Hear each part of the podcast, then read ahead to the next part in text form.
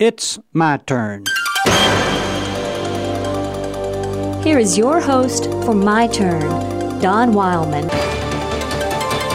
And taking the five loaves and the two fish, he looked up to heaven and blessed, and broke the loaves, and gave them to the disciples to set before the people. And he divided the two fish among them all. The area of Tabgha, located between Capernaum and Magdala on the western shore of the Sea of Galilee, is a very historic area for it was here, according to tradition, where Jesus fed the 5,000 men plus additional women and children. Here also he fed the disciples following his resurrection. Tabgha gets its name from the corruption of a Greek word which means seven springs. At Tabgha in 1932, the ruins of an ancient church were discovered. Today, another structure, known as the Church of the Multiplication, stands over the ruins. The floor of that ancient church, dating at least back to the 4th century, contains mosaics which are renowned throughout the world for their beauty and realism. They depict the water birds and flowers of the area and symbols of the five loaves and two fish of the miracle. This miracle of Jesus, the feeding of the 5,000, was considered an impressive event by the early church.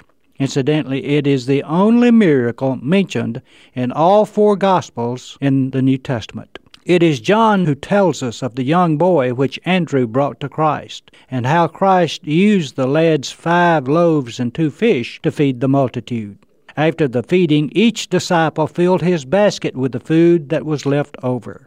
Near the Church of the Multiplication is the Church of the Primacy. It's located on the shore of the Sea of Galilee. It's built on the spot where tradition says Jesus is supposed to have fed Peter and the six other disciples after a night of fruitless fishing. The structure is built over a rock which today is known as the Table of Christ. Tradition says it is the rock used by Jesus to eat the morning meal of fish with his followers. It was here that Jesus gave to Peter the threefold repetition symbolic of a legal transfer feed my lambs, tend my sheep, feed my sheep. Jesus was giving the responsibility of his church to Peter and the others. The Church of the Primacy is a lovely little structure. Waves from the Sea of Galilee splash beneath it. The area around it is lovely and peaceful, a probable contrast from the biblical days when this area was teeming with people and commerce. Two great truths come out of the events which came to pass in this area. In the case of the multiplication of the loaves and fish, the truth is that little, when given to Him who is the Creator, can be transformed into a lot. The young boy, willing to share the lunch which his mother packed for him, found this to be true. The other truth concerns the disciples. They discovered that Jesus can be completely trusted. Following his directions, despite having caught nothing during an entire night of fishing, they cast where he told them and caught a hundred and fifty three fish. We must never forget that they cast their nets in sheer faith.